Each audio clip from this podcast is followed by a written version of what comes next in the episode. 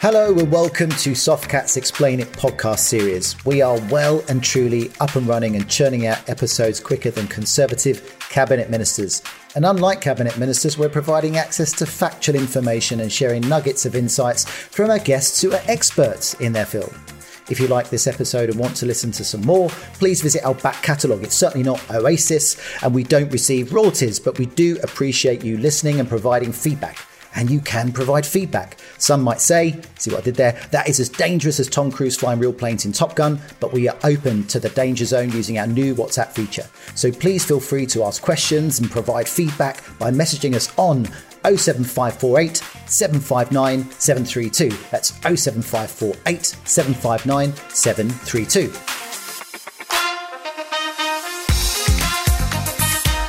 My name is Dean Gardner, Softcat's Field Chief Technology Officer, and we're here to explain it.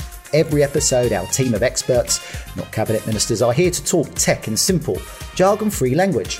And over the course of the series, we'll be discussing new trends and ideas as well as solutions to everyday problems in this fascinating and ever-changing world of tech. So the key is in the title, and on that note, I will introduce today's topic, which is an extension or could even be a sequel from our last episode, the danger zone that is securing the multi-cloud, or securing the multi-cloud of madness if we're talking true sequel. Listen to episode four for that to make sense. During this podcast, we aim to delve into why organizations need to look at security differently when adopting hybrid or multi-cloud, and how the C I S O plays an important role. To answer those questions and much more, I'm joined by Ryan Sheldrake, Field C T O at Lacework, Andy Schneider, C I S O at Lacework, and our very own Explain It regular, Adam Luca, Softcat's Chief Technologist for Security. Thank you for joining me today. And on to the first question. What are the main issues when securing a multi-cloud environment? And Ryan, I'll throw that one at you first. Sure. Thanks, Dean. I think complexity would be the first thing that I would definitely call out, because the public cloud providers do have some great tools. They're very internally focused on the services that they provide. But once you start to go to multi-cloud or multi-services in multi-cloud in multi-region, then things can get really complex really, really quickly. There are hundreds of services now across the, the main cloud providers. And once you start to leverage those, which is the true value of the cloud, you know, you, you're no longer creating things from a blank screen, uh, like when it was back in the mainframe. Um, you can go and leverage a service, your database as a service. You can even get video encoding as a service. There's all sorts of services that come with risk surfaces associated with them that need to be considered, managed, and potentially remediated. And, and Andy, complexity, multi-cloud, just those things seem to go together quite quite well. So stripping it all back, you know, what what what does the security landscape actually look like today for a customer, a typical customer, in your opinion? Yeah, so it, it really depends. So you have like companies that are born in the cloud. So usually like startups, a couple of years old. So they will have a completely different understanding and mindset if you look at security. So they run agile methodologies. They they are developing, do DevOps. And there, security is much more embedded decentrally uh, in the organization. One problem they face is if they are growing and growing, they become corporates. No one likes that name, but at a certain point, if you don't know the developer by name anymore in person, you have to set up like processes and so on. And then you, the tool landscape is increasing massively. So the complexity you have in the multi-cloud Uh, even multiplies if you then have to manage your security organization with people you might not know, with different speeds, different methodologies they use. So the complexity is the killer for security.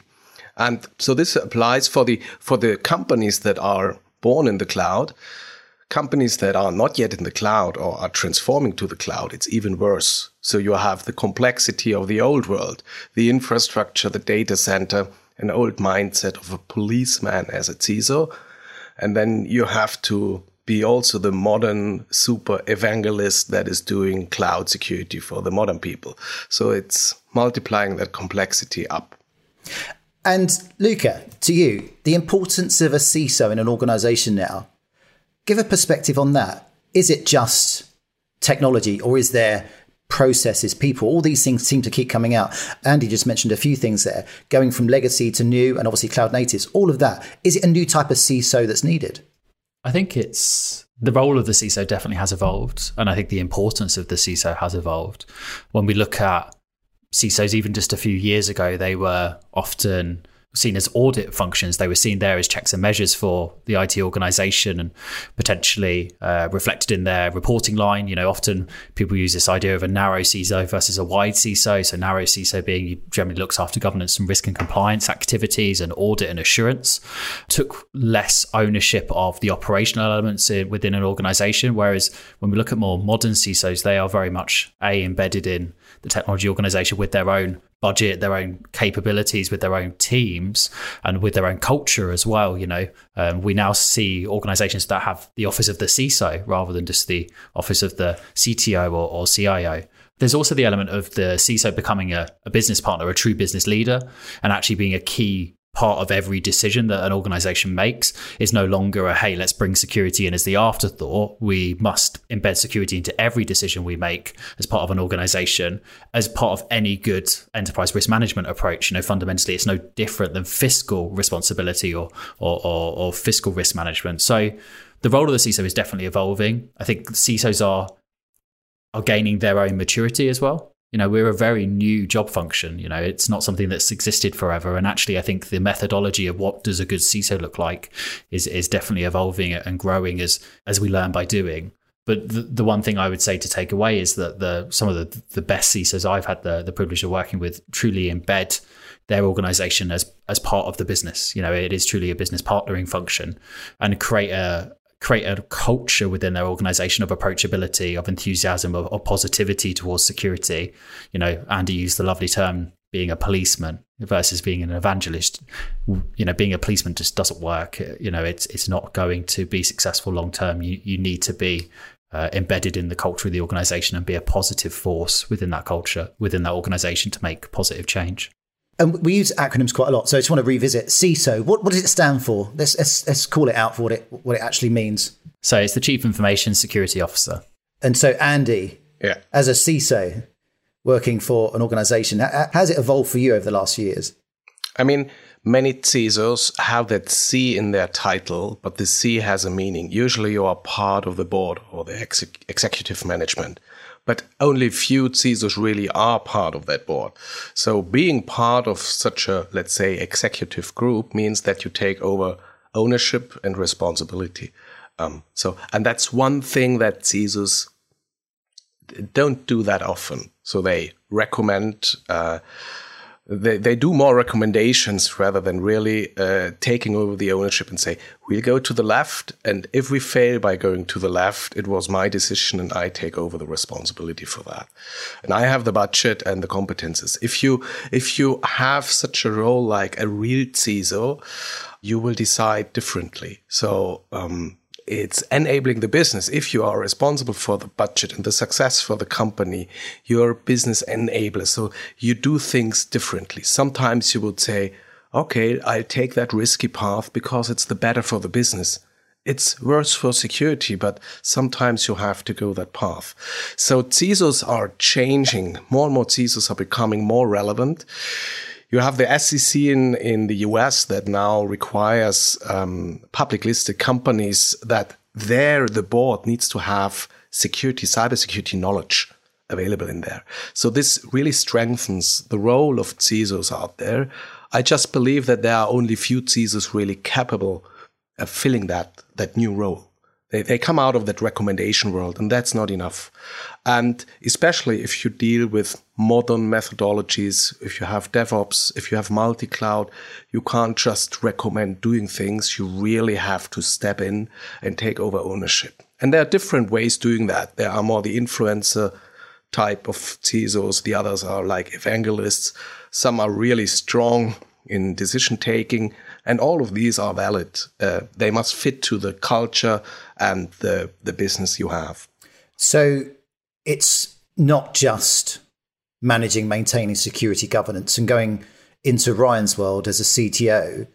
They need to really start understanding the landscape, the technology landscape, the complexity that we spoke about earlier.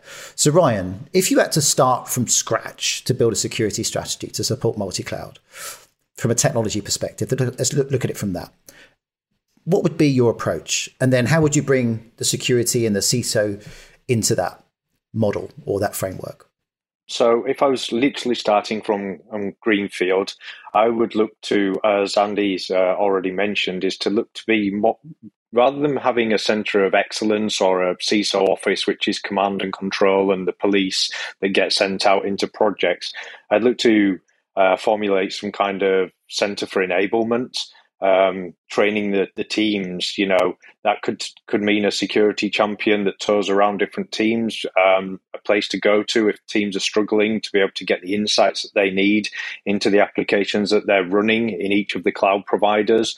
Um, have they just started to use Kubernetes? Have they containerized everything? Are they in a, a heterogeneous hybrid environment?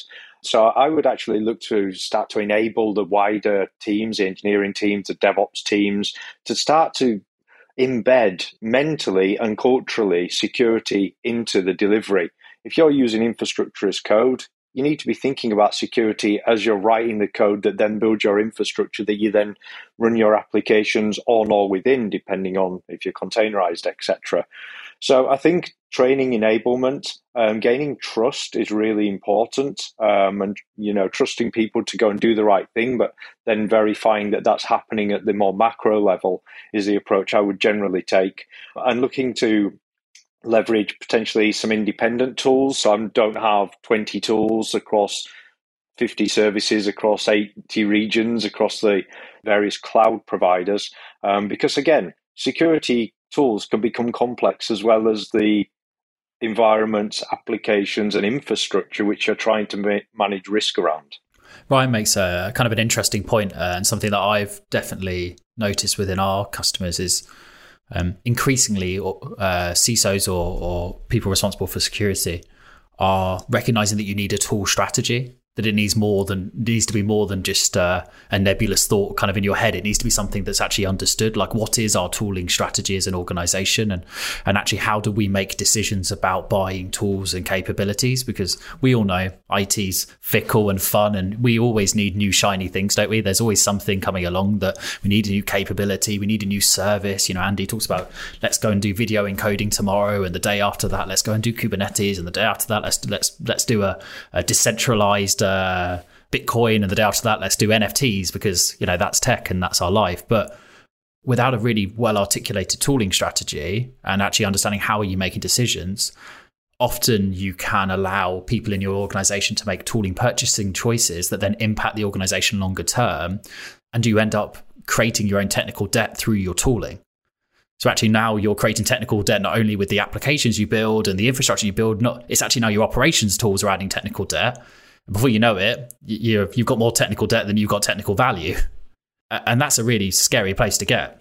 And if you just described, I think Andy was mentioning it earlier, actually, that, you know, that complexity from the traditional on-premises world into the cloud or the multi-cloud, is that you describe, you're describing essentially what's happening in that landscape, surely, where you're, you're trying to take tooling that are legacy for legacy environments and retrofit them or move them into uh, a cloud world. Or also what I think Ryan mentioned, you're using tools that are native to those hyperscalers or public clouds, let's call them that. Um, and then suddenly you've got this kind of multiple tooling, multiple platform challenge. So are we looking at aggregations of platforms from a security standpoint? So you're looking at security as an aggregation layer across, you know, the A W S's, the Googles, the Azures, and the on-premises world, where you're having to think about it as one thing going across all of those things and looking at tooling, processes, and obviously people in that almost aggregation layer. Is that where we're heading?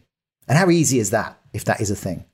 Not very is the honest answer. Like, but but you got to start somewhere. And I, I would always think about starting with what is the capability I'm trying to deliver, and uh, what is the, the risk or the threat I'm trying to mitigate, and then work from there, because, you know, there will always be different ways of achieving that mitigation in different ways. There will be some that are, you know, we may, to Andy's point, we may accept that risk, you know, we may accept that threat, because actually the value of of uh, the outcome is, exceeds the risk that I'm exposed to.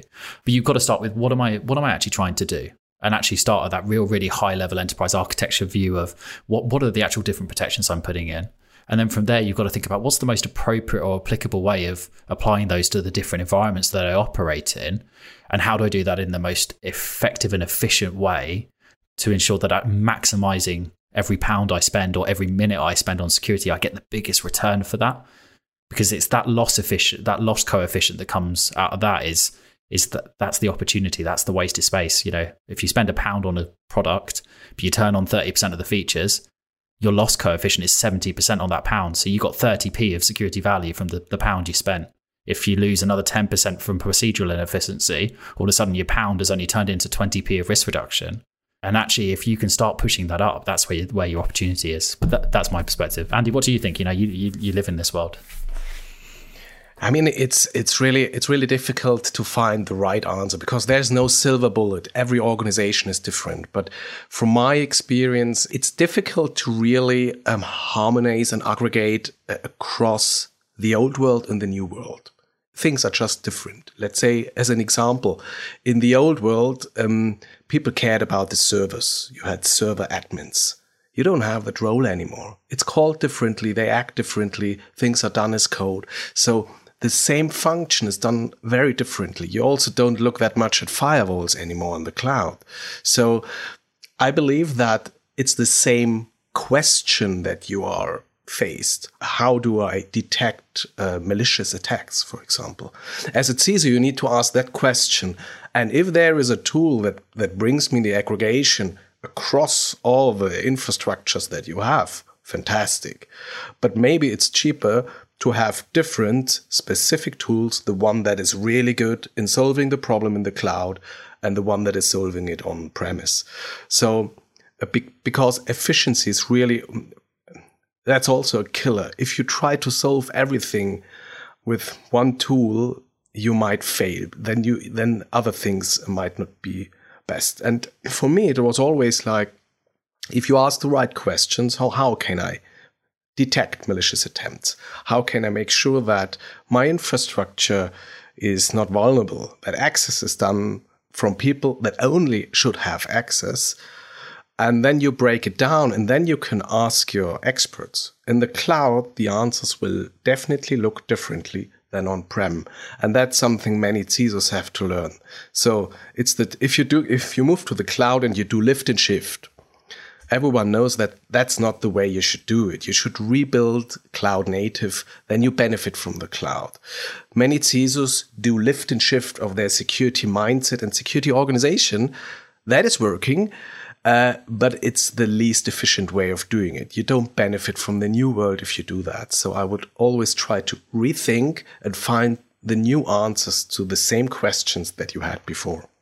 Just to jump in on on on Andy's point, it just made such a lovely um, a lovely point there about the kind of lift and shift mentality of security. It's it's often not particularly talked about. You know, we talk so much about reforming and refactoring, and when we talk about cloud uh, applications or cloud systems, you know, and it's a very well trodden uh, kind of pathway. But how regularly do we talk about that in security? And and and it, you're you're so right. It is it is so often that we see people trying to put virtual firewalls up as an approach and and essentially to replicate my kind of network, but it's in the cloud and and the different security monitoring points, and and fundamentally it's just it's just not possible. You don't have the same level of access. It's not the same architecture. It's just it, you're securing a different beast, and if you try and use the same approaches, you're either going to fail fundamentally, or two, you're going to have a really really bad time doing it, and it's not going to be it's not going to be fun, uh, and your operations teams aren't going to love you for it. So is it an architecture conversation? You mentioned it earlier, Luca, in terms of how you change the way you architect, because that's what I, sounds like you're you're kind of saying, how you architect applications, how you deploy applications, and obviously how you secure them. And at that point, with cloud native, that architecture is being driven a lot more by developers. So how do you bridge that challenge together from a security standpoint? How do you get embedded into those two worlds? Because today, architecture and dev, are they separate or are they together when it comes to cloud? In my opinion, they, they have to be together, because actually it's about creating blueprints and templates. You know, that's something that developers are very comfortable with. You know, it's a common thing for them to do, is to use development templates, you know, things that would, they can make repeatable components out of. But we have to make the security like that as well. We have to embed the security into the way that they want to work, uh, and fundamentally think about, well, how do we intrinsically bake security into the application and what we're building? I think the second part of that question is, how do we evolve how we monitor and detect threats. You know, we can't apply the same methodologies that we did on an on-premise infrastructure because fundamentally the hooks just aren't there. You know, if you want to wind the kind of geek propellers up, you know, you can't get into the network flows in the same way. You can't shimmy into the infrastructure in the same way. Like you can't get into the vCenter. You know, there isn't a physical network port that I can go and put a span on. You can't take those concepts into the new world. And if you do, they're hacky and they don't work very well. And they're, they're all bodges. And, and the reason they're bodges and you start to hit problems, capacity, bandwidth challenges, failover challenges is because you're fundamentally trying to make the cloud act like an on-premise infrastructure. And guess what? A W S, Azure, G C P, they don't want you to work like that. And they're not, you know, that it's not going to magically do it. So you, you've got to start changing the way you approach the problem. And you've got to work with the system, not against the system. You've got to work with the cloud, not trying to make the cloud something it isn't.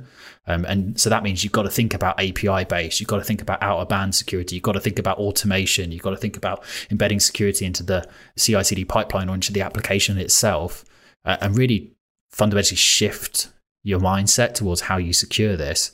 Because I think uh, as as Andy said, otherwise, you know, you might do okay for for a little bit, but as you start to scale, you're either going to have security that's ineffective, inefficient, or makes the organization inefficient itself. So your developers become inefficient, you know, and neither one of those outcomes is good. And does that create the ultimate problem, which is more risk because the threat landscape is widening, you're developing in potentially multiple platforms. And if you don't get that strategy correct, the impact to the business could be significant, surely. I mean, yeah, I try not to focus on that, not because I don't think it's important, but because I think the biggest risk is that businesses become ineffective and ineffectual. I think the, the threat landscape is the threat landscape. You know, it's always there. It's like a humming background noise.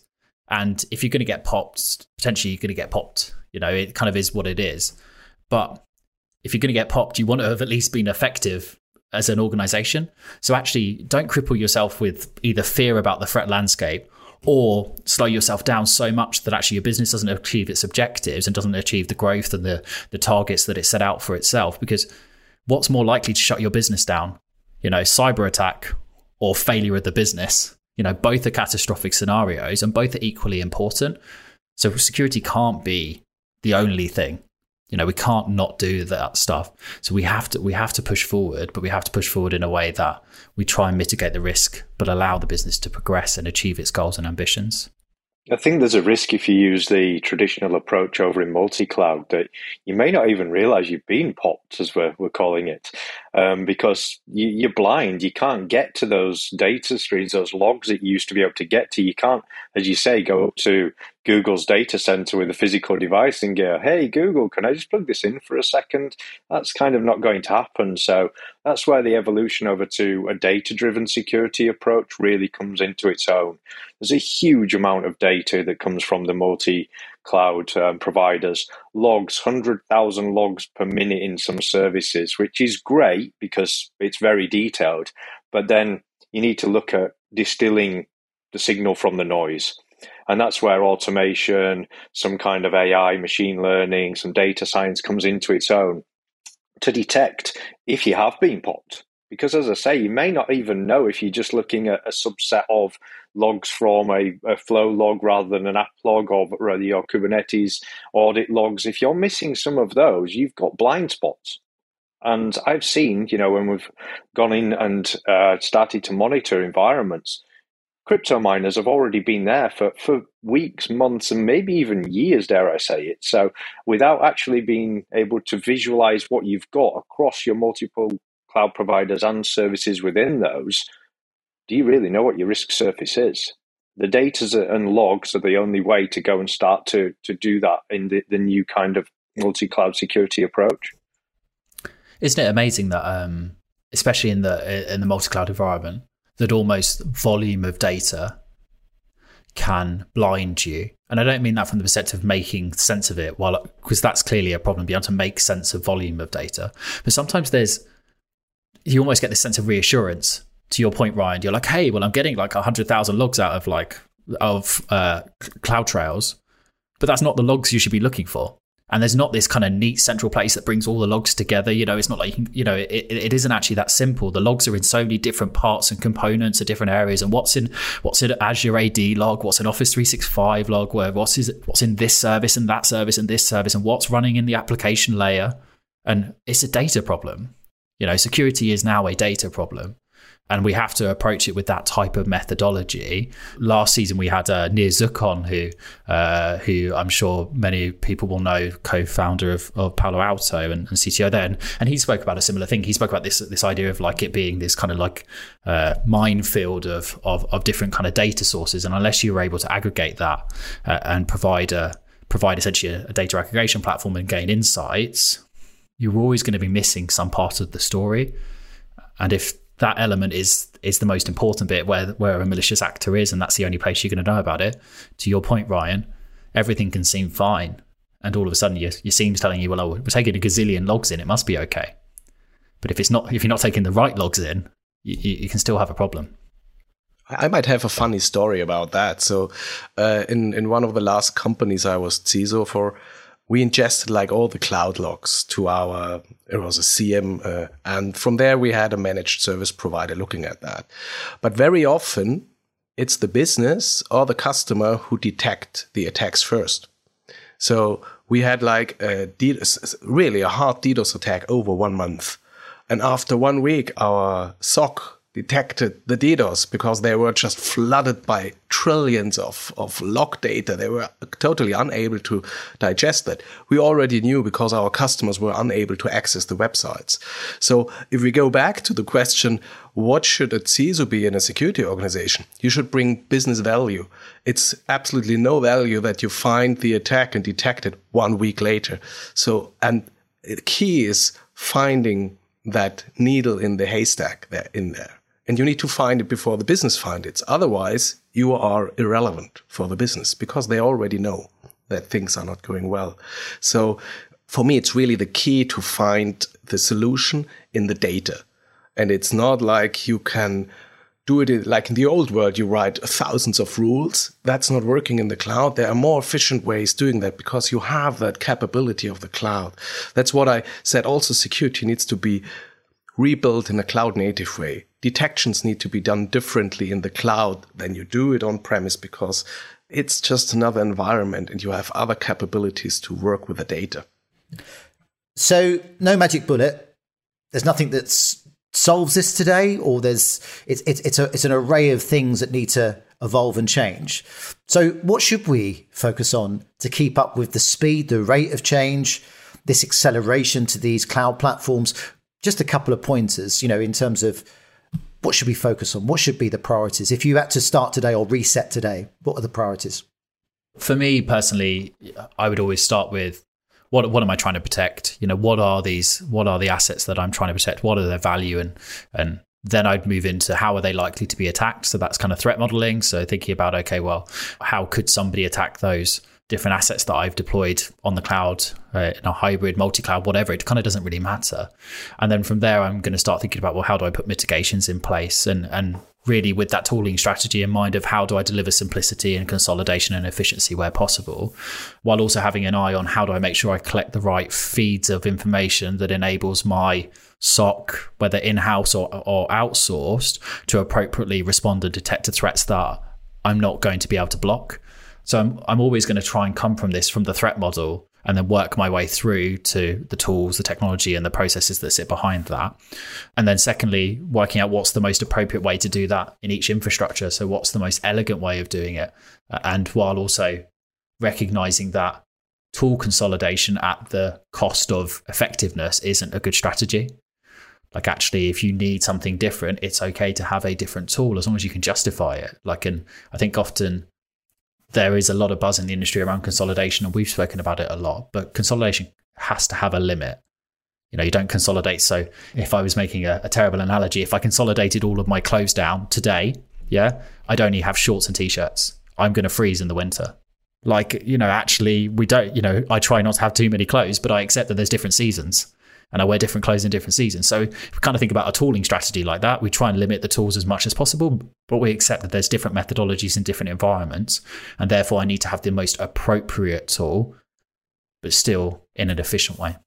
Anybody want to add to Luca there? Yeah, I think you touched on it. So visualization, what's actually running across the multiple cloud providers? It sounds like the simplest thing, but we, we no longer have the, the network diagrams on the data center wall, and you can't walk down the, the racks and go, oh yeah, there it is. I can actually see the thing. That just doesn't exist anymore. So I think going and actually mapping out what's running where on a continuous basis, because things can change really rapidly. You know, you can go and build tens or hundreds of servers in under an hour now. Once you can start to visualize, you know, what you've got to manage, you can then start to prioritize, map across to business risk. You know, do I need to uh, go and patch that vulnerability because it's a critical business processing entity in the public cloud? Or can I leave it as because it's a, maybe a development machine? And you can start to map your prioritization of where you put your effort and your focus and your funding and your project points, whatever that might be. Once you've visualized it, map it.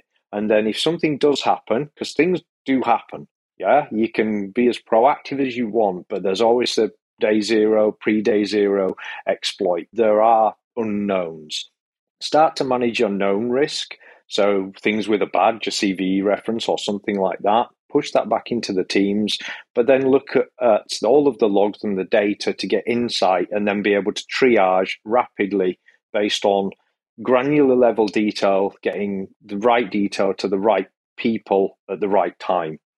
That's the kind of prioritization journey I would go through, but without mapping and visualizing what's across all of those services, you really don't know what you're managing. So it's really difficult to even make a start. Maybe I can add to that. This continuous approach is really something very important. So for me, it was always like, I'm a fan of decentralization. So um, I think we had it in the beginning. We should create a C I S O N F T. If it's ridiculous, but maybe that is working. Hey, we might be more successful doing that, hey? Yeah, that's a good idea. It's a good idea. But I believe that as a C I S O, if you ask the ultimate question to yourself, what do I need to do so that I'm no longer needed in the in the organization? So if you come up with that very high level question, but it's for me, it was always like embedding security everywhere. So to create a resilient organization and a resilient product. And so this means the infrastructure needs to be resilient. And usually today, these are different people doing it. It's the DevOps are running most of the security right now, and that's a good thing. And I have to enable them so that they can run it without me. This will mostly never happen. You are, as a C I S O, you are then more that like a strategic evangelist or whatever, an enabler.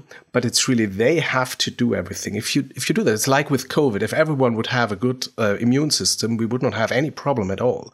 Trying to solve the problem uh, and pushing it down to the organization usually does no longer work. So you have to find ways to create that resilience.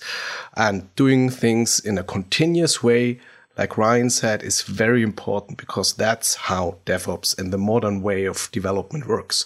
You get immediately feedback, they solve it, they write good code, they increase the code quality, so the product becomes better. And you as a C I S O, you are just looking at it and improving. It should be like that, but I think it's some kind of ideal uh, thought that I have that will never happen. But uh, as a C I S O, you should go into that way, I believe.